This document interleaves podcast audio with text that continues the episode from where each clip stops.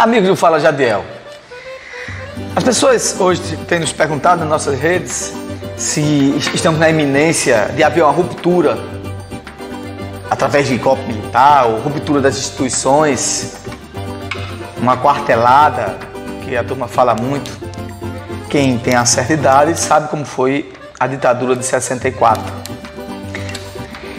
Eu digo a vocês sem sombra de dúvida, eu posso também estar errado, mas eu acho que há muita verborragia, muita conversa, muito kkk, pipipi, todo mundo é bravo, todo mundo faz.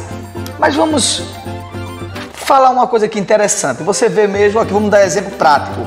O ministro da Educação, que quando estava lá com os seus. Na, na, sua reunião ministerial com o seu presidente, né? O que foi que ele fez? Disse, vamos colocar todo mundo na cadeia, começando pelos vagabundos do STF. Foi depor agora na Polícia Federal e ficou em silêncio. Ficou em silêncio. Onde é que estava aquela, aquela selvageria toda, aquele homem bravo, aquele homem que dava a entender que ia sair com as armas na mão e ia eliminar todo mundo? O que foi que houve? Foi lá depor na Polícia Federal ilegalmente pediu ao ministro da Justiça, nunca, a gente nunca viu isso, isso acontecer no país, o ministro da Justiça entrou com habeas corpus para ele não ser preso e ficou lá em silêncio, né? É que é constitucional, você não pode é, falar contra si, provocar provas contra si mesmo, é uma garantia constitucional. Mas eu, eu quero falar da questão dele, porque ele estava muito exaltado, achando que ia prender todo mundo, era para ele expor aquilo ali. Por isso que eu digo a você que há muita pala, né? Fica esticando a corda, soltando a corda para ver onde vai. E o Bolsonaro faz muito disso, né? E ele, espertamente, está tá vendo onde é que a coisa vai. Agora, digamos que aconteça um golpe militar. Veja só que coisa linda. Um golpe militar acontecendo, no mesmo dia acaba a liberdade de expressão, né?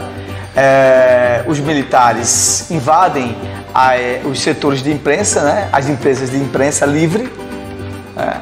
vai ficar só a imprensa chapa branca do governo, né? tudo começa a ser estatizado, me diga uma coisa, e o mercado financeiro, como é que vai reagir a isso? Tem um ditado interessante. O que vem, o que é sério é o que vem depois do, do golpe. Não no dia do golpe. No dia do golpe todo mundo se arma, se sentem é, poderosos, fecha congresso, fecha a, a, as assembleias legislativas, com certeza vão prender governadores, vão prender prefeitos, destituir vereadores, e aí vai ser o limpa geral. E no outro dia, o que é que vai acontecer? Investidores vão embora. Qual o país que vai apoiar uma quartelada do Brasil? Qual? Vai ficar um país isolado no mundo? Vai virar o quê? Uma Venezuela? Uma Coreia do Norte? É isso? Hã? Ou alguns países aí isolados aí? A Bielorrússia, né? Que é uma ditadura, que antigamente o nome era Bielorrússia fica aqui analisando. Gente, essas ver, ver, verborragias, essas, essas expressões de querer atenuar, de querer colocar medo das pessoas, tudo caô, caô, a verdade é essa. Estão querendo para ver onde é que vai, né? para ter mais poderes, para que os outros poderes fiquem acuados e um só comande. Mas aqui para nós, digamos que tem alguém do exército lá que está lá, você sabe que a mão nunca teve tanto militar do exército no governo Bolsonaro. Alguém combinou com a Marinha, com a Aeronáutica, que não quer nem saber desse negócio? Existe é, é, já é, fontes fidedignas que dizem que a Marinha e a Aeronáutica não querem nem saber dessas coisas. Certamente e acertadamente, porque respeita a Constituição. E deve ser respeitado, porque as Forças Armadas são instituições do Estado e não do governo. Repito, Forças Armadas são instituições do Estado e não do governo. Então, visto muita coisa, e muita gente fala, e todos os dias falar, e vamos ter isso, vai ter aquilo. Tem aquele general Heleno, né? Parece a bucha do 71, fala sem parar, não tem que aguente. Esculhamba as pessoas, é uma raiva, um ódio. E daí? E daí?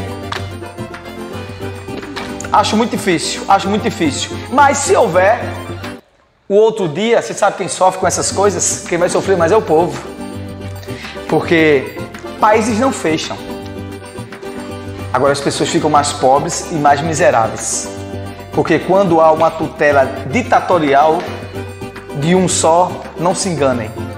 a corrupção se estabelece ali, porque eles têm lá os seus verdadeiros banquetes e a população tem, na verdade, a sua fome de cada dia. É isso que vai acontecer. Mas não vai acontecer por causa disso.